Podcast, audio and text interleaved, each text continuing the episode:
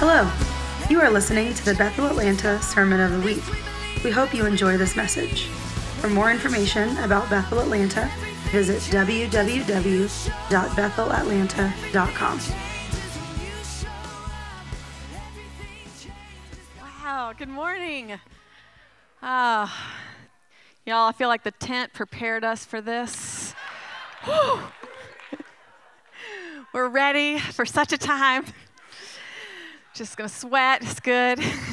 it's warmer up here, so there you go. Ah, oh, y'all look good. It's good to see y'all. well, I'm excited to share today. I've had this word on my heart for a, a handful of months and just been feeling the Lord brewing something in me and wanted to bring it and uh, bringing it. Um, I feel this call to courage that we're calling our body to.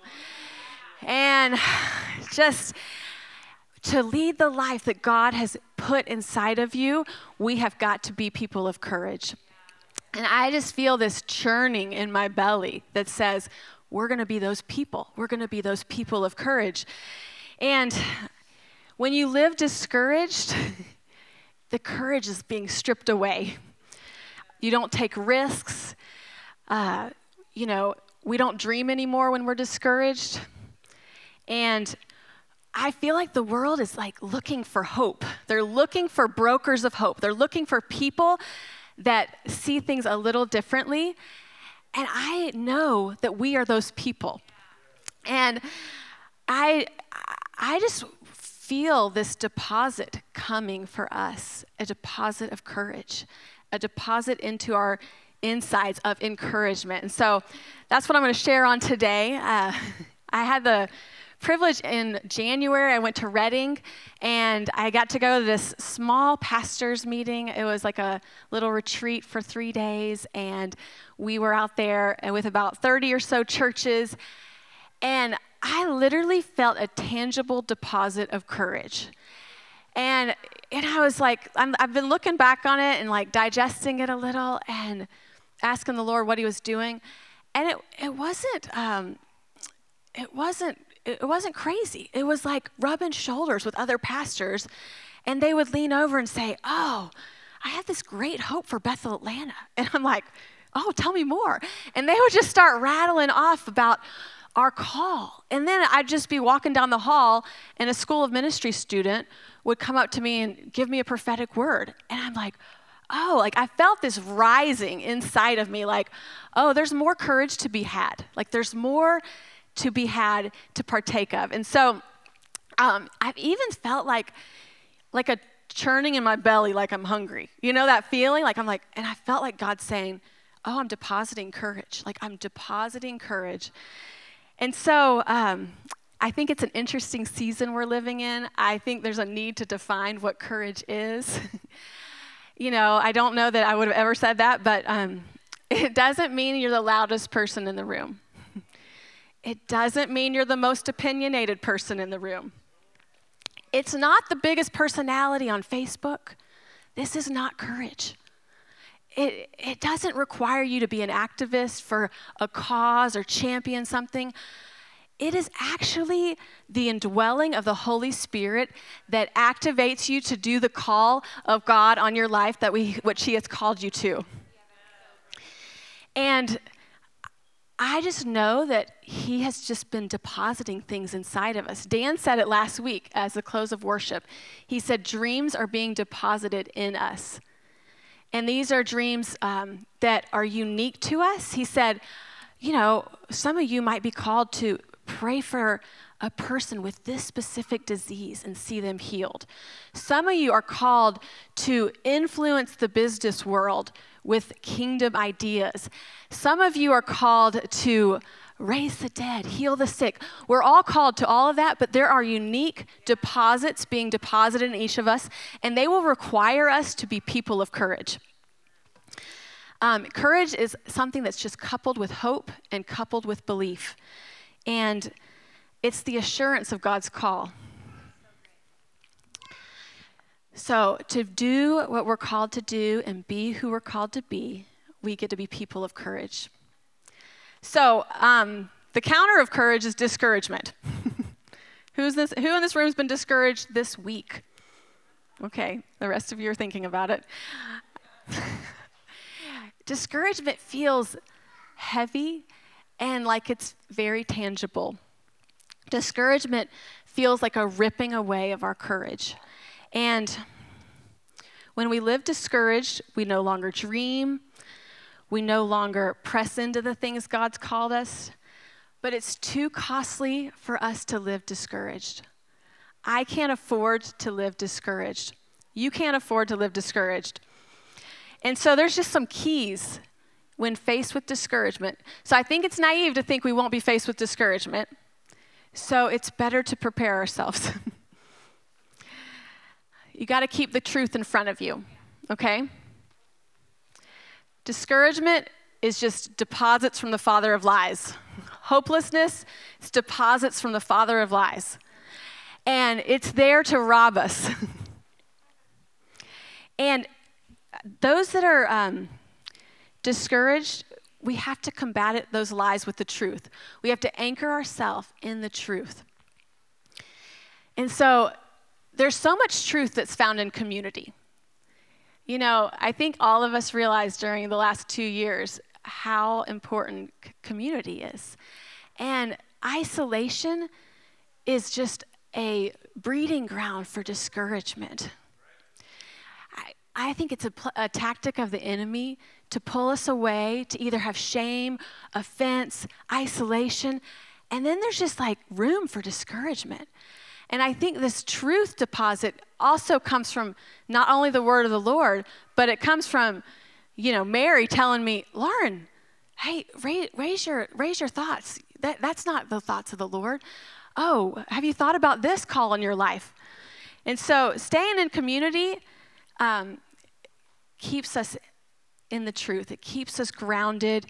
And God uses people, words of wisdom, words of knowledge through people, prophetic words to call us into courage, to encourage us.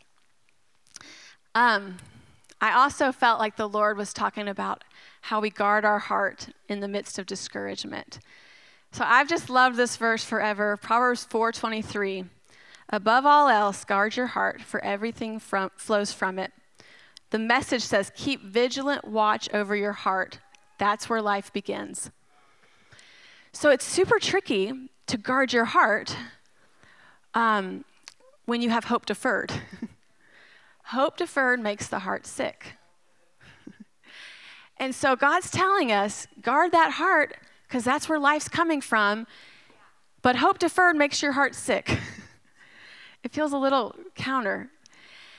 And so uh, this is really cool because about two months ago, it was a Sunday morning, and I was laying in bed and I was asking the Lord, Lord, what do you want to do today? What do you want to do? And I saw this picture of an anatomically correct heart, you know, with all the aorta and all. I don't even know. My only recollection of this is in high school dissecting a cow's heart and winning all the science fairs year after years.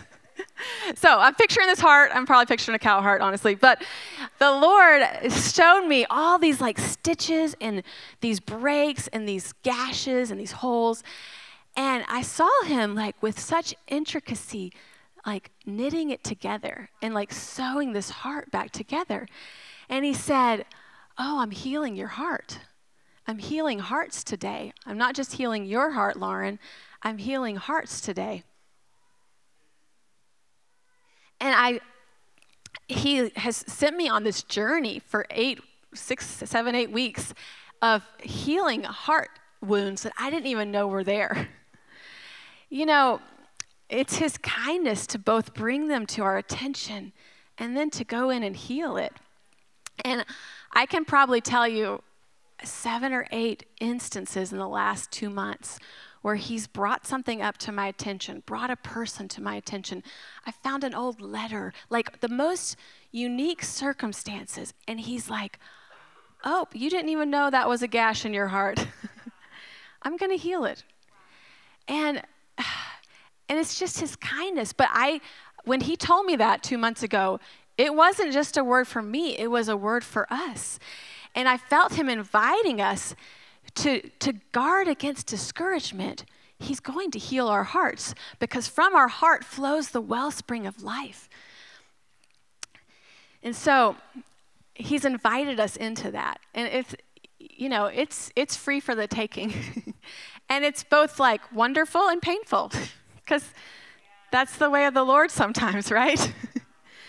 He's like, oh, do you want to have life flow from your heart?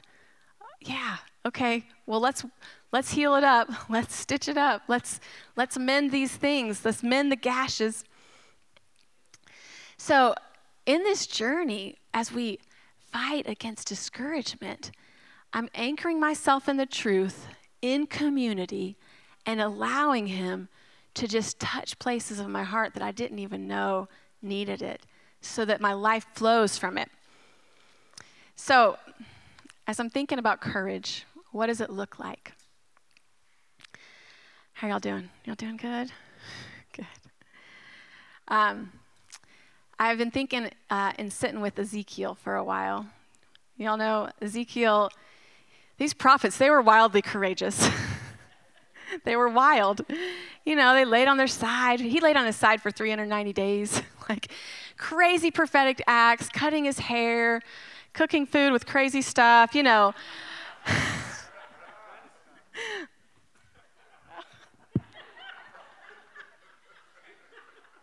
You're making me blush. Okay. Uh, he cooked his food over poop. he did crazy things that the Lord told him to do.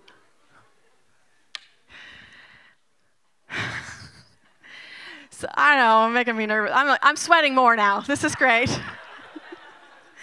so the Lord took him to this valley of dry bones. And he said, he said, can, this, can these bones live? And Ezekiel was so wise to say, Only you know, Lord. so wise. And the Lord started showing him what could happen to these bones. and he started just saying, Okay, Ezekiel, command, command the, the sinews and the bones and the flesh to come on these bones. And then command breath into these bones. And a mighty, like bit by bit, breath and life entered these bones. And they became a mighty army. So Ezekiel, he saw beyond what was obvious. He saw beyond what was in front of him. He, he was leading the way with courage, speaking to these bones and calling forth that which was not as though it was. He was a bearer of hope. these, these bones represented hopelessness. Like, we have no hope. And we have to remember what God's saying and what He has said. So something, something followed his prophetic act as this mighty army rose up. God said in his next act, He said, Hey, grab two sticks. One is a stick that represents Judah, and one is a stick that represents Joseph. Pull them together. And he said in verse 17, Then join them together into one stick so that they become one in your hand. So, a few verses later, in verse 22, it says, I'll make them one nation in the land, on the mountains of Israel, and one king will rule over all of them. Then they'll no longer be two nations and will never again be divided into two kingdoms. He did a prophetic act with crazy courage after this army rose up out of nothing and bones and united the kingdom of Israel under one king. And I just can't help but think how unity followed his courage. There was a unity in the spirit that happened by him doing this prophetic act of grabbing two sticks, bringing two, two sides of Israel together that would always be united under one king. I love the prophetic nature of our worship.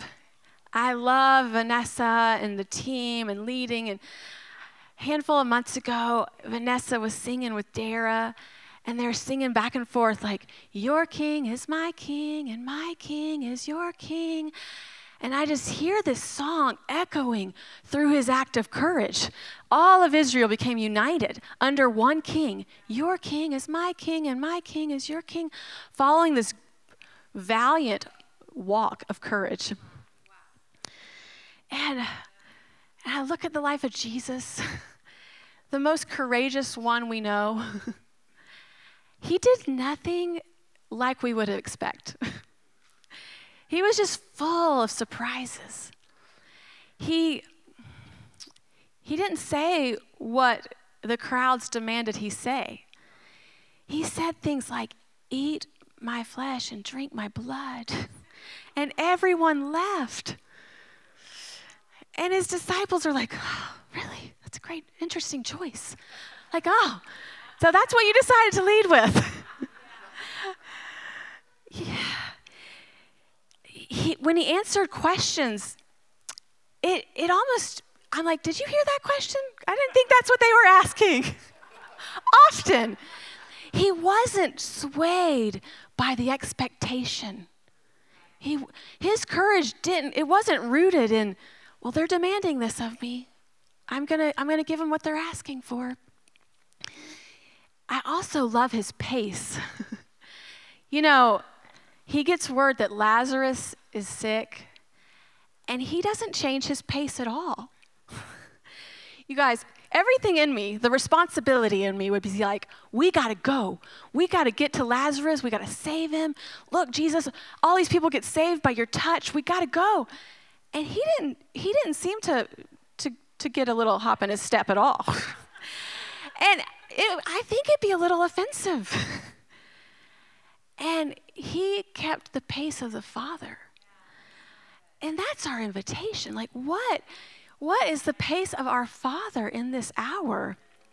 Because there is pressure to show up at the right time. There is pressure to answer the question in the hour.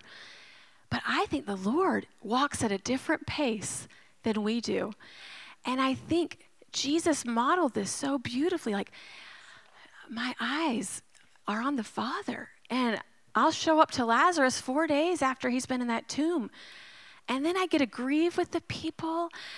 And then I get to raise them from the dead. And, you know, we had another plan. His plan was so much better. His pace was so much better. But the amount of courage, because if I'm his disciple, I'm like, you, you want me to you want me to lead the way? You ready? we can walk a little faster. I'll go get lunch. Let's keep going, you know. But that's not his way. Are we courageous enough to follow his way? Because the call on our life is huge, but it actually requires us to live and walk in his courage.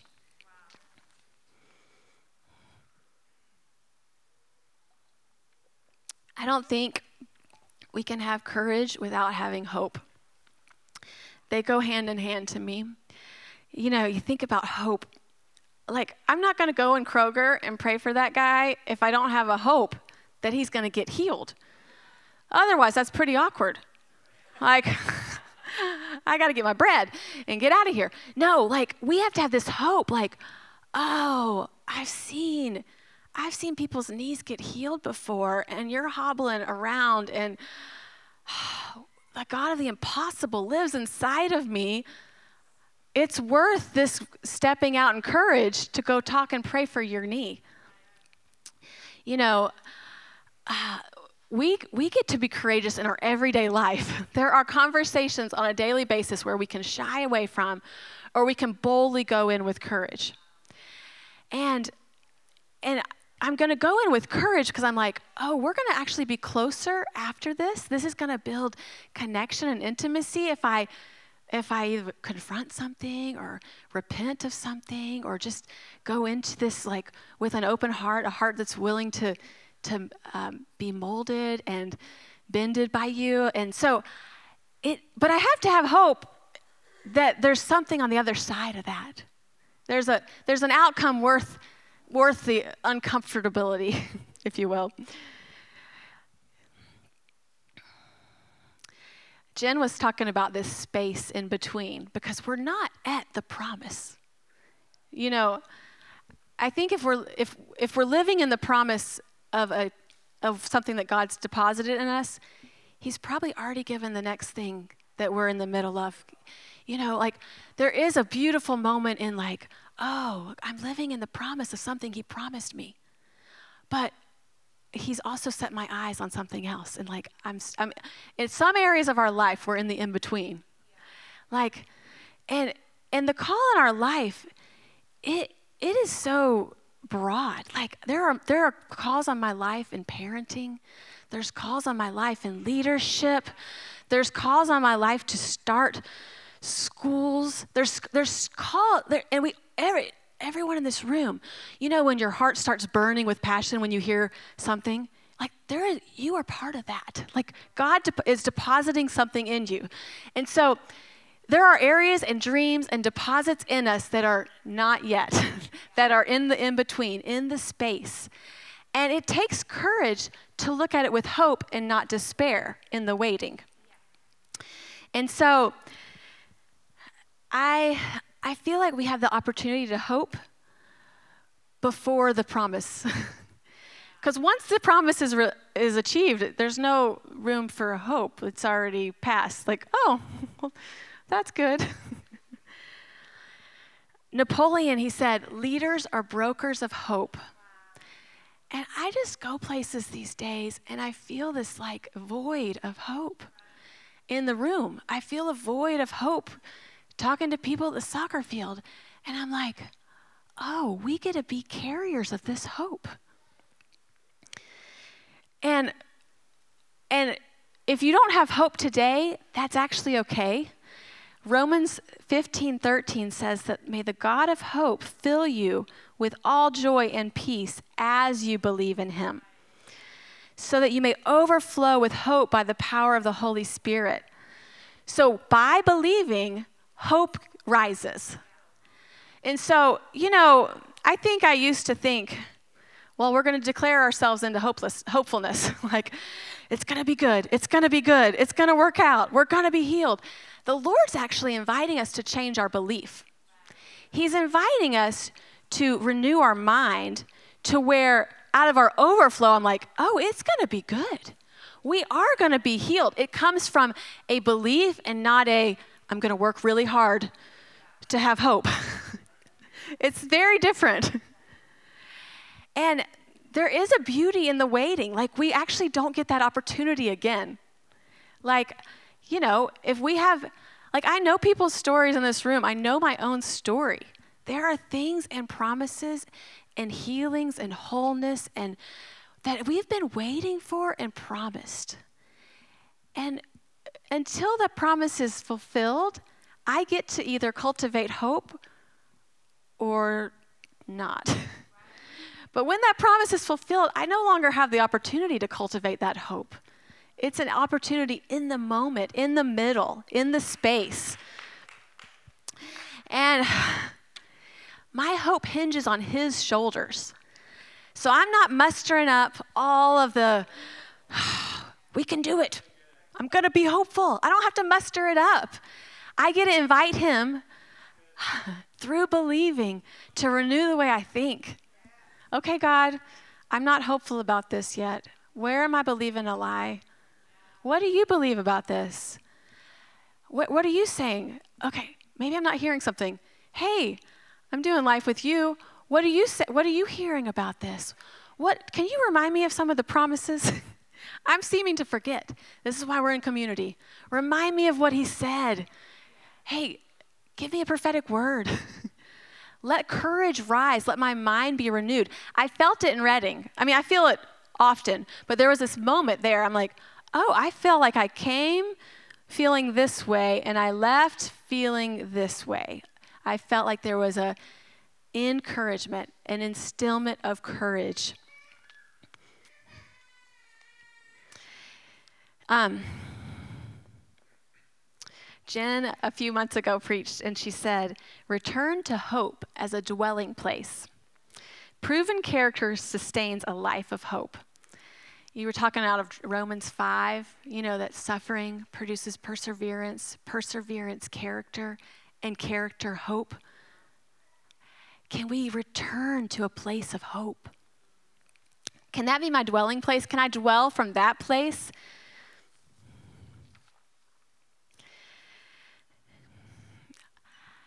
You know, our circumstances don't have to change for us to be encouraged.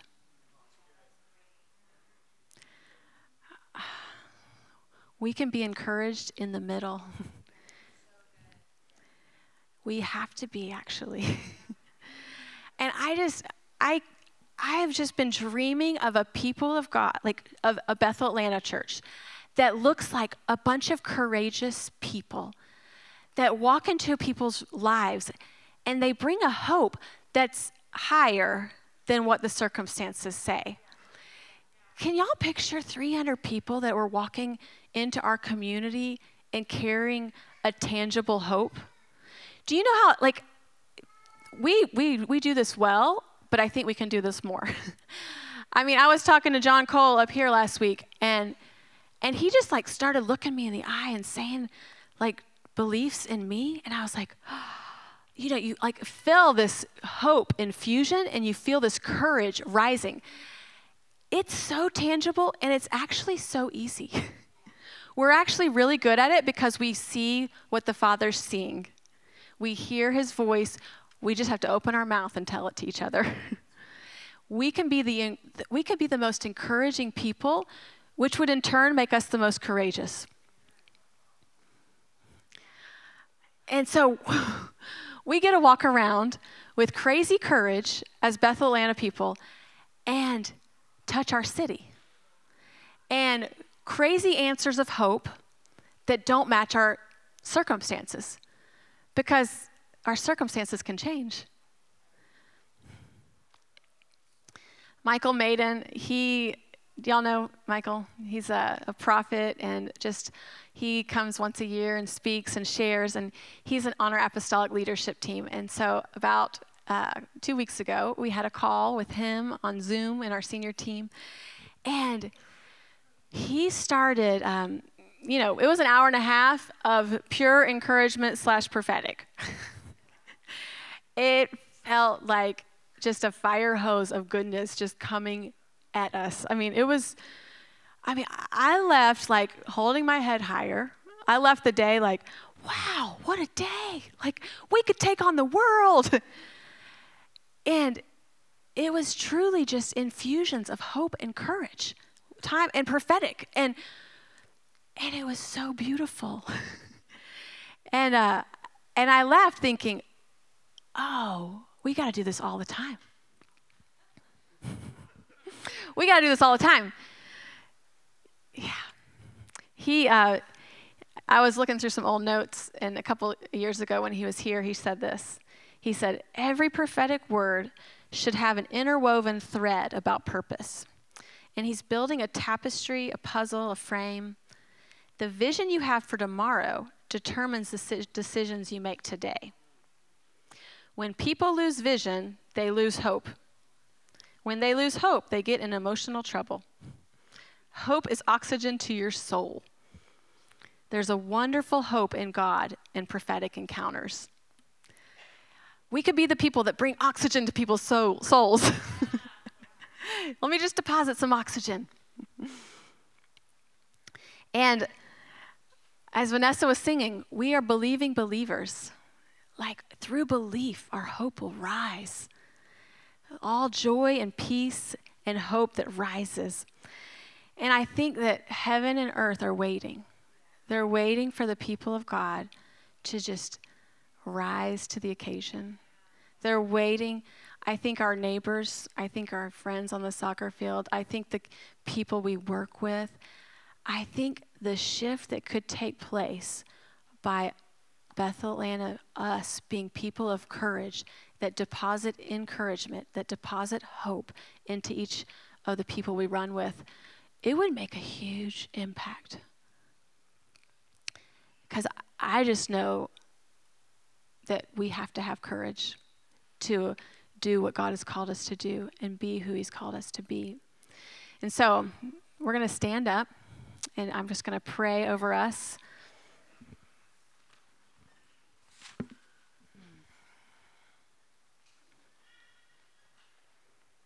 Y'all just hold out your hands.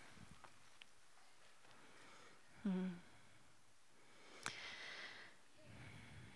And I would just ask that um, that you would just make a make a mental adjustment if you want to be a person that ups their courage and ups their encouragement. And Lord, um, I would just ask you to say yes to the Lord, that you want more of this in your life. And so, God, we just, we just, we're grateful for who you've invited us to be. We're grateful for all the deposits of dreams, ideas, prophetic words. Uh, we're grateful for the call that you have on our life. And we don't want to do it alone. God, we want to do it rubbing shoulders with the people around us. We want to do it in not in isolation, but in community. God, I just pray that this body of believers is the most encouraging people that we've ever seen. That we are depositors of hope and courage into everyone we encounter. God, I ask that you just build up the courage within each of us. I just pray that we are people who see the future and say, okay, God, not yet, but I'm holding on hope. I'm changing the way I believe. I'm aligning my hopes with you. I'm aligning my belief system with you. God, we just say yes to all you have. And we say yes to be people of courage. We say yes to being people of courage. We rise to the call of courage. We rise to the call that you have. We thank you, thank you, Jesus. Amen.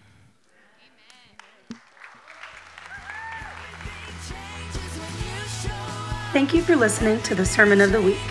To stay connected with Bethel Atlanta, visit www.bethelatlanta.com.